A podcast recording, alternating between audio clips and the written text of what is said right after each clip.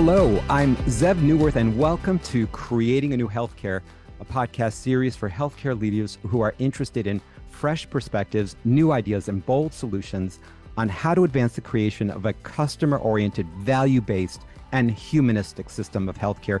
The views I expressed on this podcast are solely my own and do not represent the views of any other person or organization. Folks, we have the unique opportunity to speak with one of the senior policymakers and leaders in the federal government, Doctor Meena Seshamani, who currently serves as the Deputy Administrator and Director of the Center for Medicare at the Centers for Medicare and Medicaid Services. As you'll discover, Meena is brilliant, immensely accomplished, and highly mission-driven, and she's incredibly busy. So at the outset, I'd like to say that I am incredibly grateful for her taking the time to speak with us today on Creating a New Healthcare.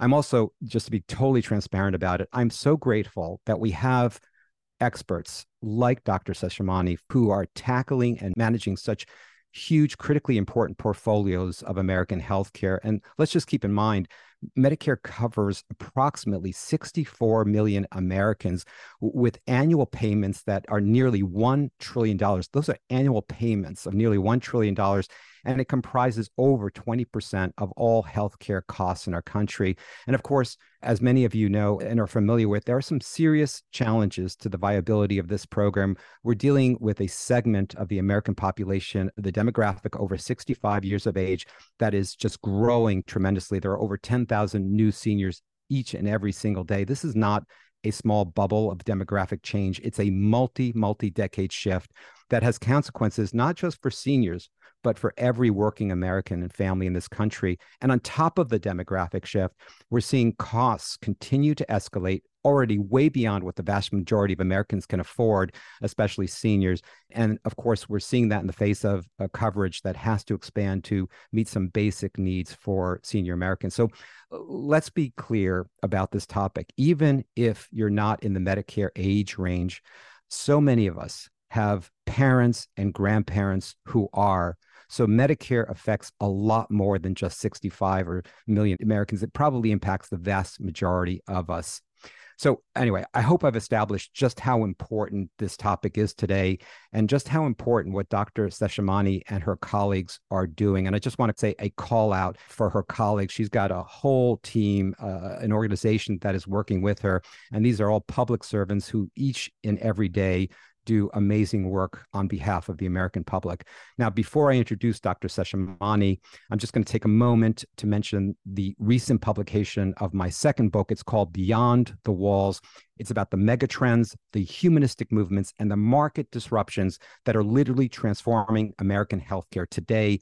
It's actually an odyssey into the courageous entrepreneurs, the trailblazing leaders, and the organizations that are going beyond the walls of our legacy healthcare system to create a much more personalized, effective, and humane system of healthcare.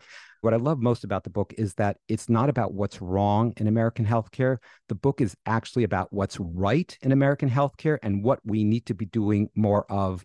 I also want to finally add that all proceeds from my book are being donated to Feeding America, a nonprofit dedicated to eliminating hunger nationwide.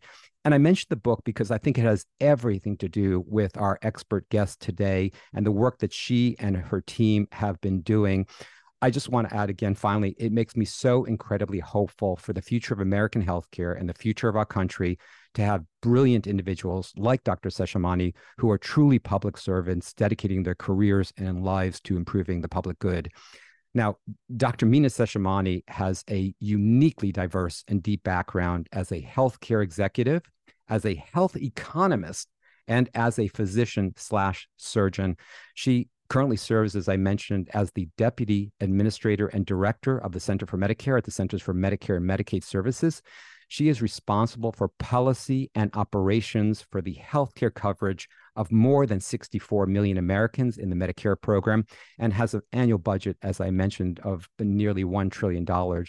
Doctor Seshamani has led her team of nearly one thousand people through a critical agenda of initiatives to advance health equity, expand access to coverage and care, drive innovation for high-quality, whole-person care, and promote affordability and sustainability of the Medicare program, not for just this generation, but for generations to come. She has, as we'll hear, driven bold policymaking in the traditional Medicare Advantage, value-based care, and drug affordability domains through collaborative engagement with numerous stakeholders. And definitely want to ask her about how she's been doing that.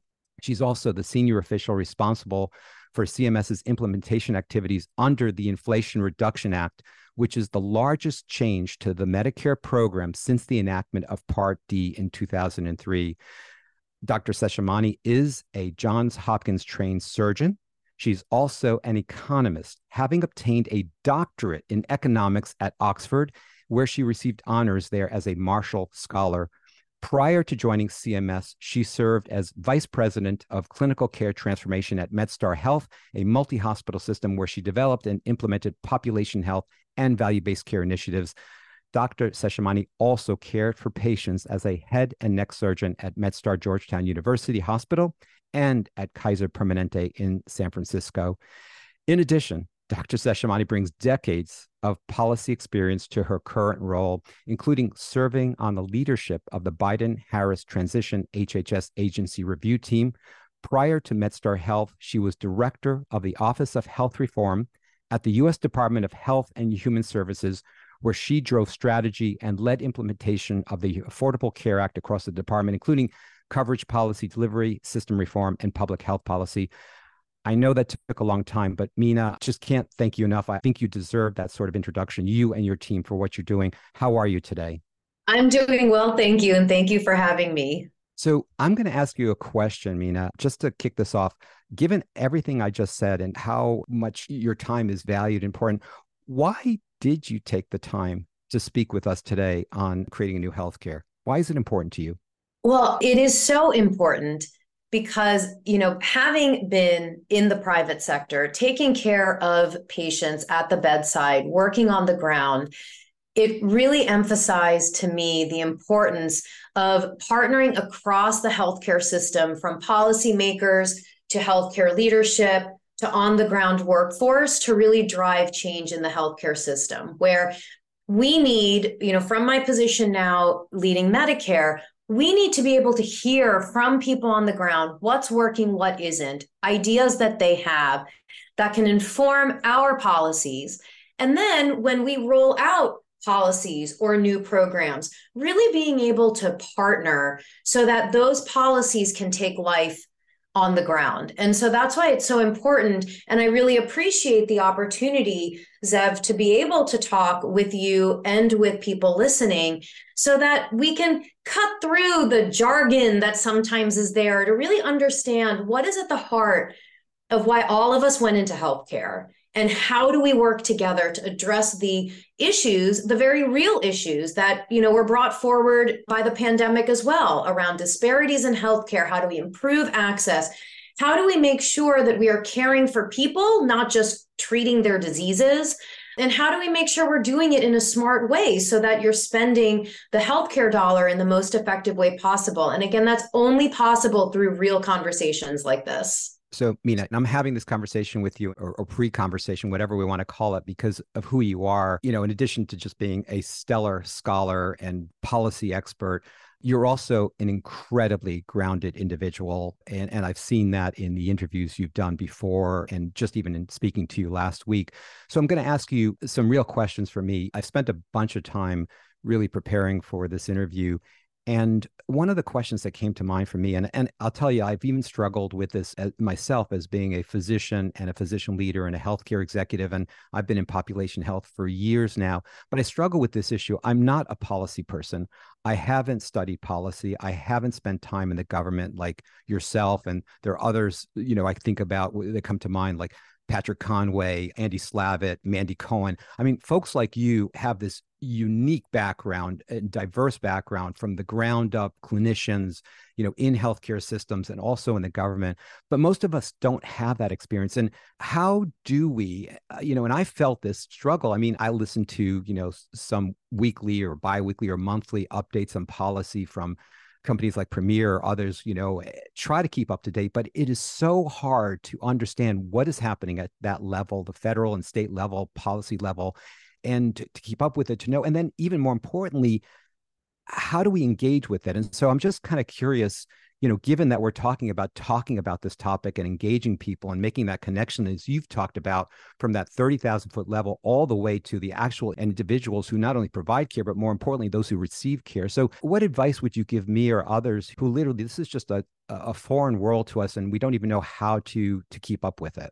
Yeah, I think that's a great question. And I would say it is by engaging through conversations like this, through, you know, the organizations that people are part of, you know, as you mentioned, where you can, you know, get information. We are working very hard on our end to put out information. For example, we recently published a blog in Health Affairs on how we are trying to advance more holistic care models, accountable care organizations, a piece that builds off of something that we published in the New England Journal of Medicine about a year ago, so that we can make sure that we are communicating what's on the horizon, what are ways for people to engage so that we can hear ideas.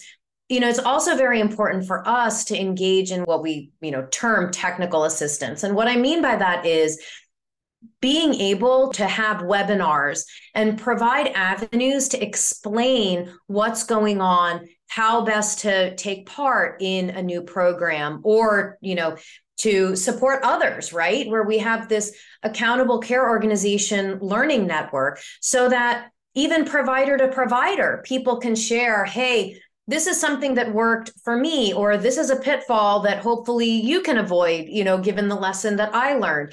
That's also something that we very much want to facilitate.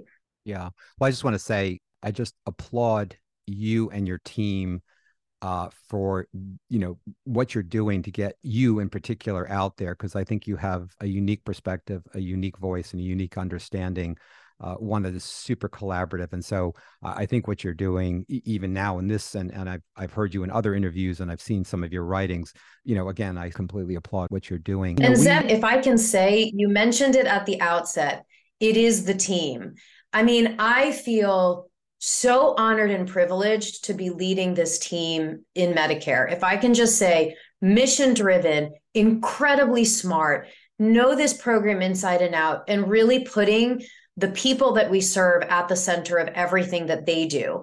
And it's really been inspiring for me to be able to come and to say to them, hey, what are the things that you think could improve the way that the healthcare system is working, and getting all sorts of ideas from them. And that basically, you know, forms the work that we do.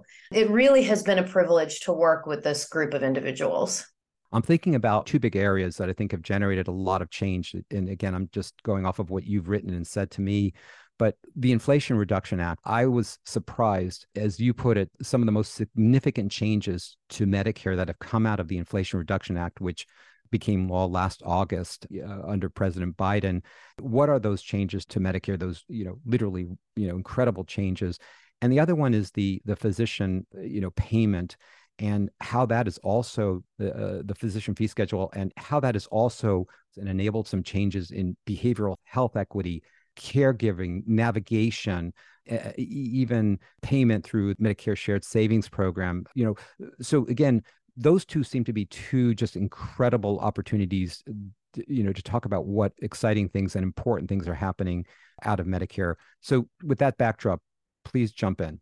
Yeah, absolutely. So, you know, Zeb, I would say, you know, it really, as I mentioned, is the honor and privilege and opportunity of a lifetime to be able to lead the Medicare program at this juncture in our healthcare system, both as we emerge from the pandemic and evaluate lessons learned. I mean, there has been so much that has been disrupted, you know, emotionally and personally for many of us, as well as how care is provided that we can learn from. And some of these big changes, like the passage of a new law that creates some of the largest changes to the Medicare program, you know, in two decades. And I think there are kind of three main buckets of areas that I am excited about with the work that we're doing. The first being, as we talked about, as you alluded to, you know, implementation of the Inflation Reduction Act, the new drug law, and how we can really drive affordability, accessibility, and the kinds of innovations for the cures and therapies that people need.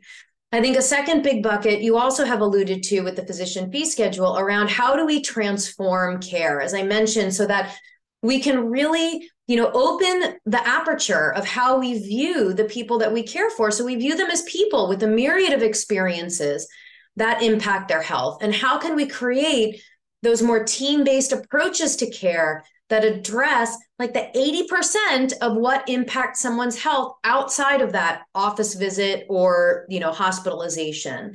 And the third main bucket is Medicare Advantage. So, you know, you mentioned two of them. I'm happy to start with, you know, the new drug law. But, you know, this is an example of where partnership has been so critical.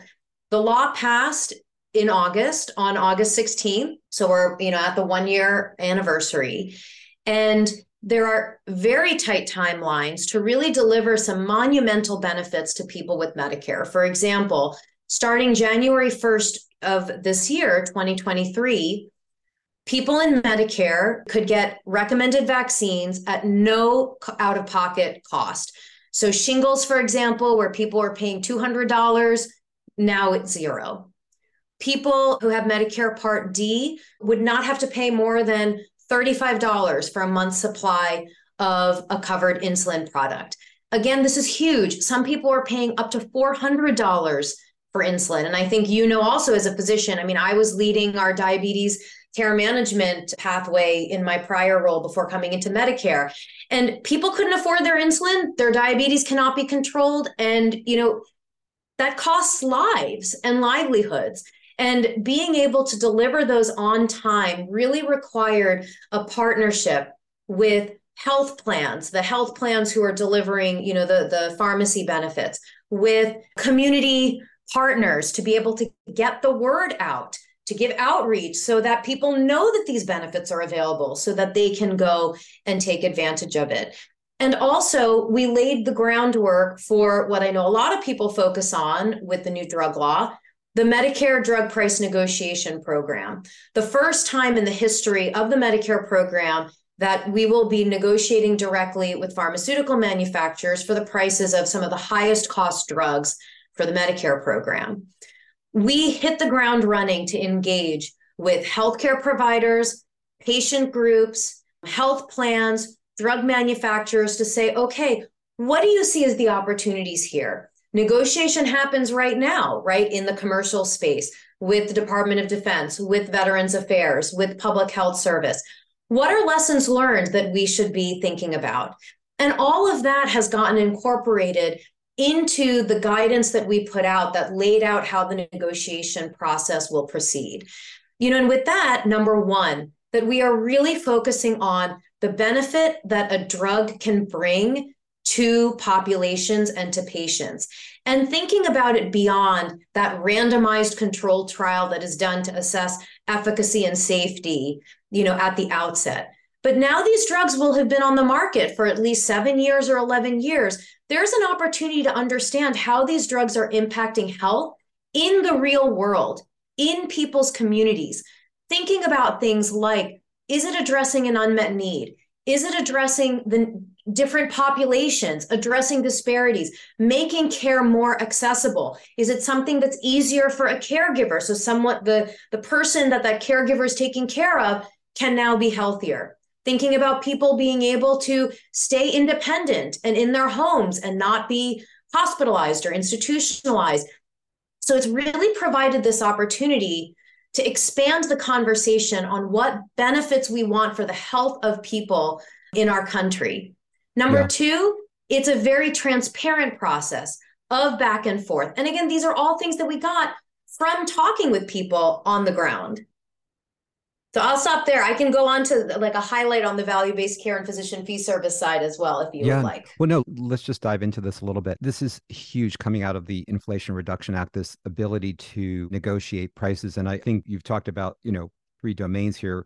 One is capping medication costs. You mentioned insulin, which again, over thirty million Americans with diabetes, uh, you know, many of whom can't afford their insulin. And so the staggering health consequences and the staggering costs as a result of that, I mean, we're literally talking about life and death situation. So those, mm-hmm. those caps on prices are real. And so again, you know, that's one area you could do a deeper dive on.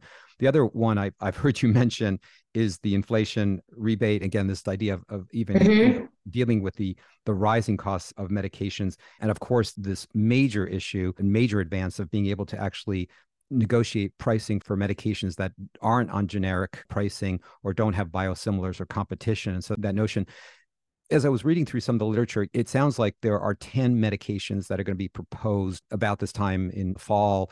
And then there's a long process that goes through, and it, it won't be actually implemented until, I believe, twenty twenty-six.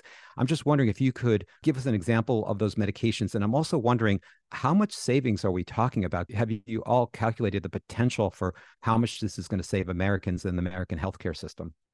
Yeah, so I can walk through the process. So, and we laid out this process in that guidance that I mentioned, that policy document that we put out.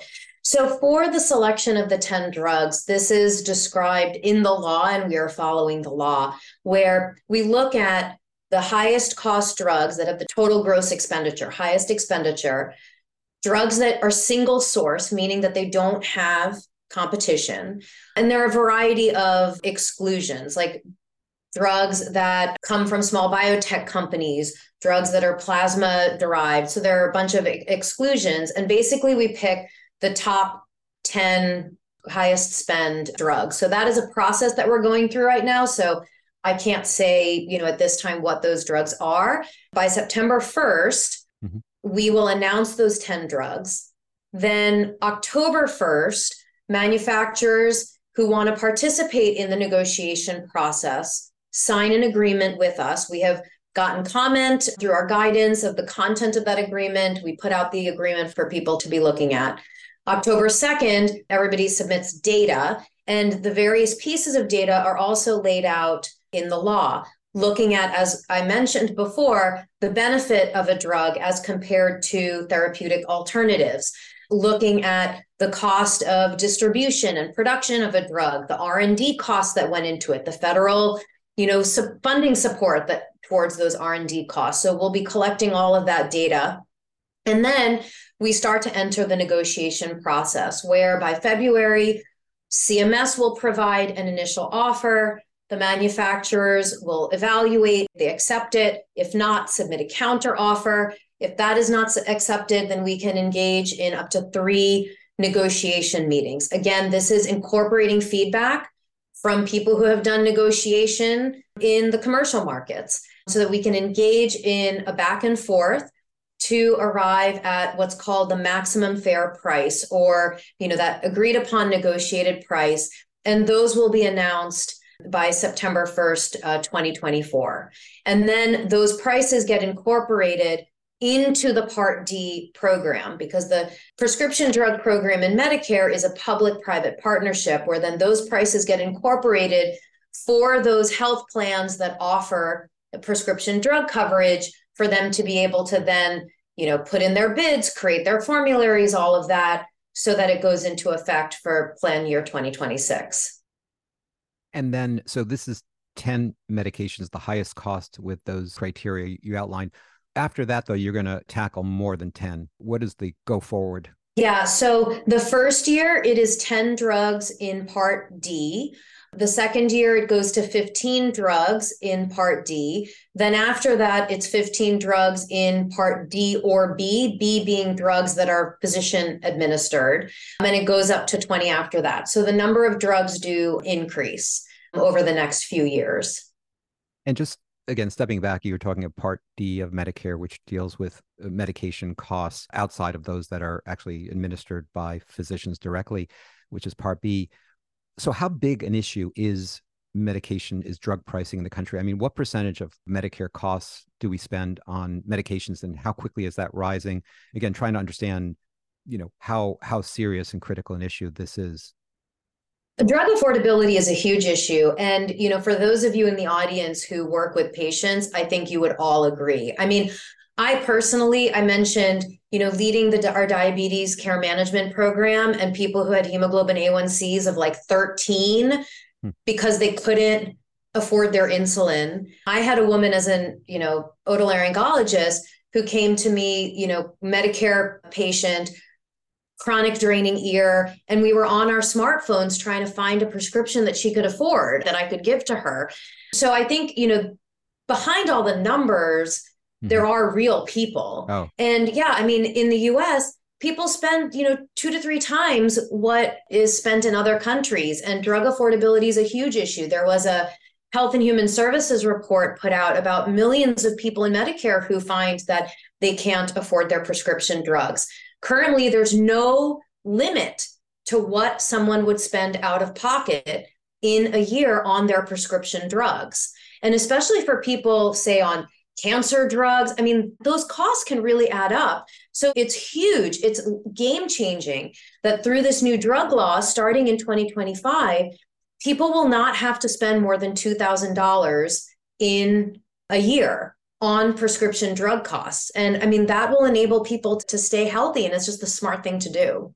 Yeah. I mean, my understanding just from a population health background is medication costs are the number two largest factor in costs in American healthcare, the number one being hospital costs, which, by the way, medications are part of as well. So it's not third or fourth or fifth on the list. It's it's up there in the top two or three. Would you agree with that? Or Yeah, I mean, I think drug costs have absolutely been on the rise, and it is important for us to look at them alongside all of the work that we are doing around how do we provide care, how do we deliver care in a more effective way so that we are keeping people healthy and we are spending the dollar in the smartest way possible. Yeah, I'd love to flip over to another large agenda item you have, which is what we mentioned before this, you know, physician fee schedule and some of the, the hospital outpatient prospective payment system rules. Absolutely. And, you know, this comes to one of the other big buckets of work around how do we transform care. And again, a lot of the work we're doing is informed by my own, you know, personal experiences. You know, in my prior role, I was leading care transformation for a major health system. And, you know, I led community health and case management. And, you know, as I mentioned, our disease care management programs. And the power of, for example, a community health worker being able to go to someone's house and really see what is going on. You know, I was on the leadership of our COVID response. The number of times that one of our community health workers would identify someone who could not isolate properly because of their housing situation. Or there was one instance where there was someone who had had COVID, elderly person was discharged home, only spoke Vietnamese, he and his wife, and they couldn't figure out how to get to the pharmacy or how they were going to get their medications because of this barrier, because they didn't have any family around. This community health worker got a translator, went and picked up the prescriptions, right? I mean, this is life-saving work that has not traditionally been considered in, you know, the more traditional view of healthcare and healthcare providers. And so being able to incorporate those lessons learned as we think about the entire Medicare program, from the foundational traditional Medicare to more of these, you know, alternative payment models, as we call them, or these care models like accountable care organizations, to our partnership with health plans and Medicare Advantage, and then where there are areas for our colleagues in the, you know, Innovation Center, which is one of the other centers in the Centers for Medicare and Medicaid Services, to be able to test new ways of doing things.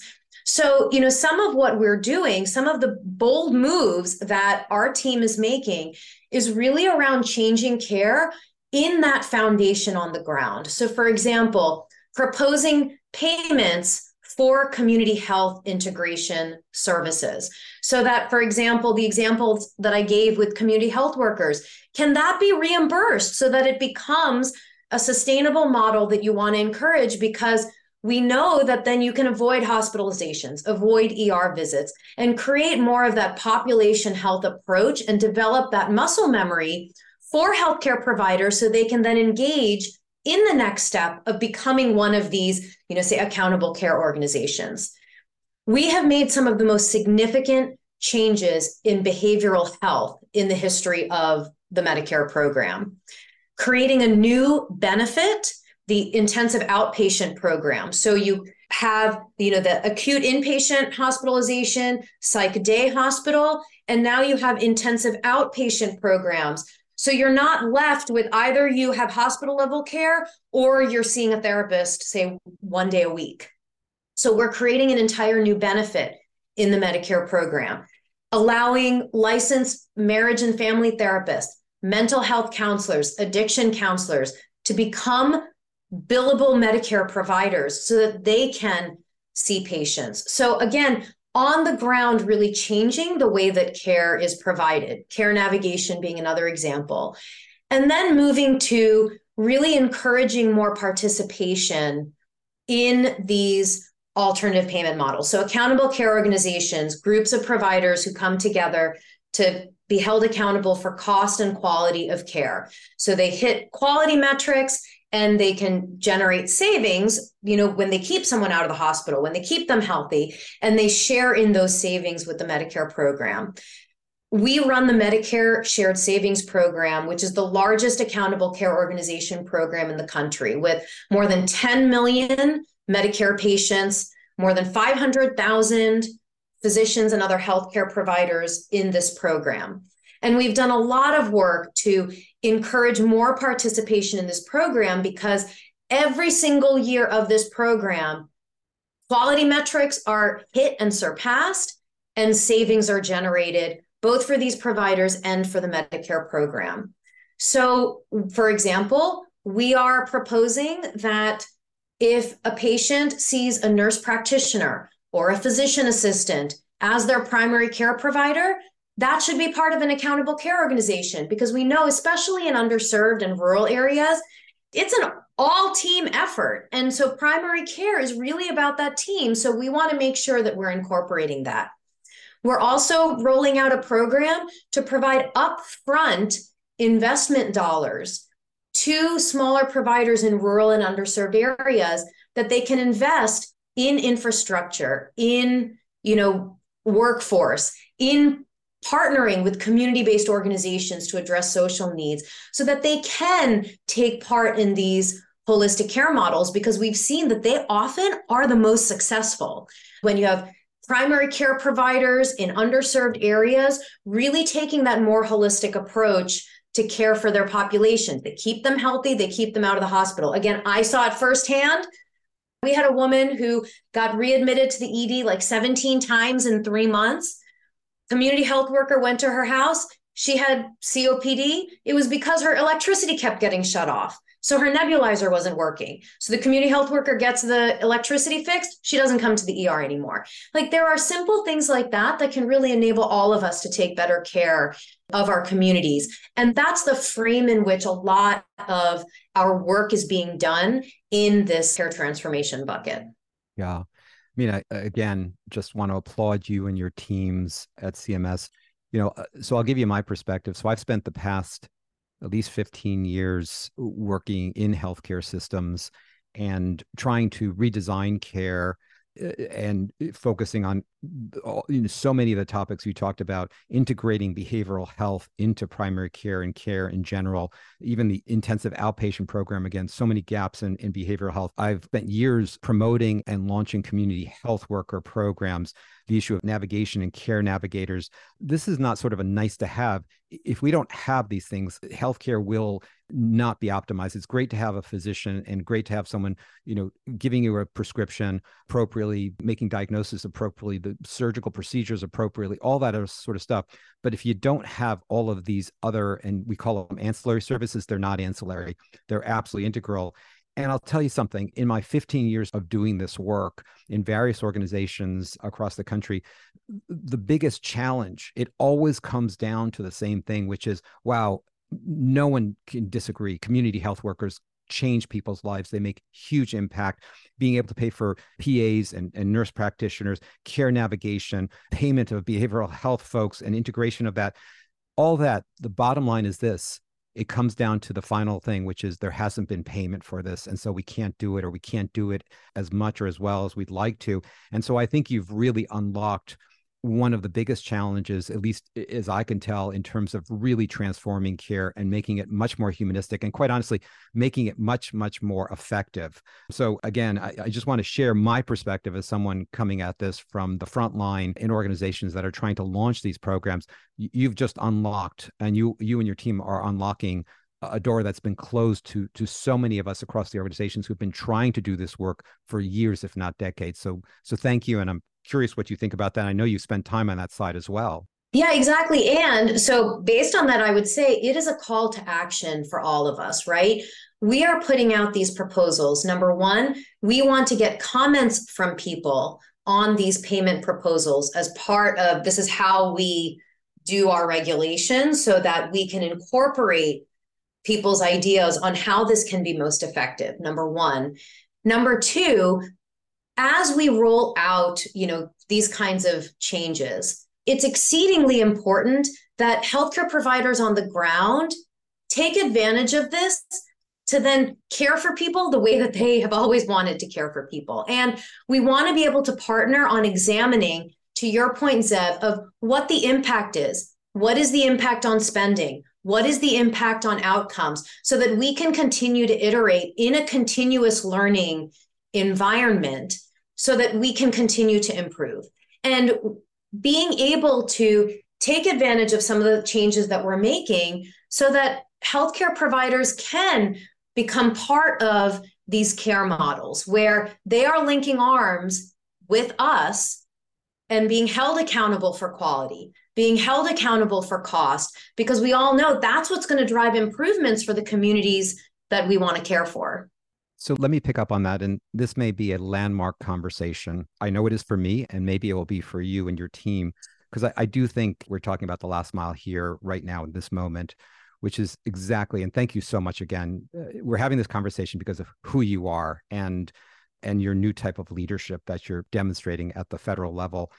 You mentioned three things. One, it, well, first of all, you talked about a call to action. So that's what I want to spend the rest of the time talking about, the last couple of minutes we have here, five minutes or so, the call to action and how we can actually make that happen right here, right now, so that the people who are listening can actually take action, concrete action, and then actually share this podcast with others so that others can take concrete action. You talked about, number one, providing feedback to C M S about what's happening now, which is so critical. So to informing C M S, then you talked about how to be informed and be up to date. Mm-hmm. I'd love to know specifically where we can go. And again, if you, you know, want to cite some sources or places to go, and then I'll put that, those links right in the show notes. And so one is to inform C M S. The other is to be informed. And finally, that notion of actually doing it, using the tools, knowing, hey, you now have degrees of freedom, you have support, you know, you have enablement from C M S to do these things, so that impact. And then finally, along that, the notion of actually then studying it and seeing what that impact is. So let's start with, you know, how can we, yeah, how can we inform? Well, it's, I think you did it. I just repeated it. But how can we inform you? How can we stay informed? Where can we do that? How can we actually have the impact, actually use these programs, and where can we learn to do that? And then how do we actually be part of the ongoing study? If we can't measure it, you know, we're really lost. And so where would you direct us? And again, there might be others on your team who could help out with that as well. Yeah, absolutely. And you know, Zeb, this comes back to, I think, where we started our conversation about the importance of that engagement. And you had mentioned our press releases. You know, the press releases that we put out on, you know, C M S dot gov and that we distribute widely provide key pieces of information with anything that we put out that we want to make sure people know about. And we provide like a link of where people can submit comment on it and the deadlines for submitting those comments. So I think that's a good way to be able to get distilled, easy to understand information. We also have fact sheets that then go into, you know, a little bit more detail for those who are interested. And then I think where we have, for example, that A C O learning network that I mentioned, or we do webinars, you know, we try to get that information out as widely as possible so that people can join, so they can learn in more depth about the various programs, how to go about, you know, participating in a program, or how do you, you know, submit a payment? What are the guardrails? So I think there is that back and forth. And, you know, certainly our team, you know, can follow up with all of you more on making sure that, you know, people are on those listservs and getting that information.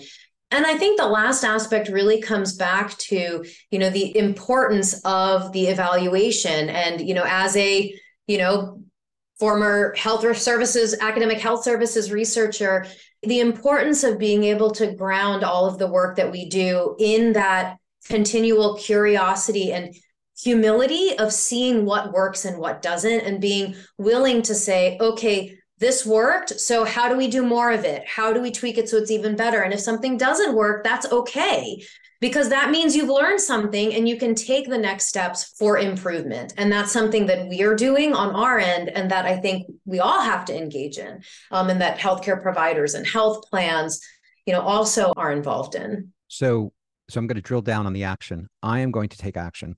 I'll be the first one here. I'm going to, and if it's okay with you, if you, you've sent me some stuff, but uh, I know you've got some of your P R folks on the line as well here today with us who are listening in. If they can reach out to me, and I just want to thank them ahead of time and thank them for what they already sent me. But if, you, if they could send me some of those C M S dot gov press releases that are critically important right now, the ones we've talked about regarding the payment reform and, and the Inflation Reduction Act and, and medication, if you could send me specifically some examples, I will post them on the show notes so everyone listening can click on those links and get to this. Embedded in those are links to fact sheets if you want to go deeper into it. So I will promise to make that step happen. And I'm hoping that folks follow up and look at those and take action on those, because I do think you got to start somewhere. So let's just start there. And I'm happy to work with your team any other way. I, I have to tell you, just, you know, I am so inspired. And I have to say, as much as I've been in this in my various roles, you know, as a healthcare manager, executive, uh, innovator, I tell you what I've learned in researching and in talking to you and your team, and, and now in this conversation, so much more inspired and so much more catalyzed to take real action, not just for what you're doing today, but I think for the path you're opening up for the future and for those that are going to follow you in those leadership roles. And so uh, again, let's make this real and let's act on this. And I, I will take that. Wonderful. First. You know, I'm going to close out in a second because I know you've got something else to get to. I would love... Again, a public request here to have the opportunity to, to speak with you again, because there were so many other fundamental issues. I think the C M S one oh one, I think the, you know, Medicare, Medicare Advantage one oh one, I think these are such important topics for folks to even be aware of, you know, what is Part A, Part B, Part C, Part D of Medicare mean? Uh, these are such basic factoids and, and understandings to have. And I'd love to come back and do that. And I want to say I'd love to come back and actually talk about you and talk about leadership. It is, for, for me, probably the most critical issue right now, I think, in healthcare, and I think in other social institutions and political institutions in our country, the issue of leadership and the type of leadership we need moving forward. So I'd love the opportunity to come back. I, I hope that's okay with you. Great. I mean, and thank you for having me. This has been a great conversation. And thank you to everything you're doing and everybody who's listening. Well, thank you. And every podcast, I close out with the same message, which is incredibly heartfelt. First of all, I want to thank you again and your team uh, for taking the time to be with us today and for providing just, just such an inspiring message for all of us. And as I do every episode, I'd like to conclude by thanking all of you out there who are doing the hard work each and every day of taking care of patients, or those of you who are supporting those who are taking care of patients. I and we truly appreciate you for what you do and recognize how critically important your work is to individuals, to their families, to our communities, and to our American society. This is Zeb Neuwirth on Creating a New Healthcare. My friends, until next time, be well.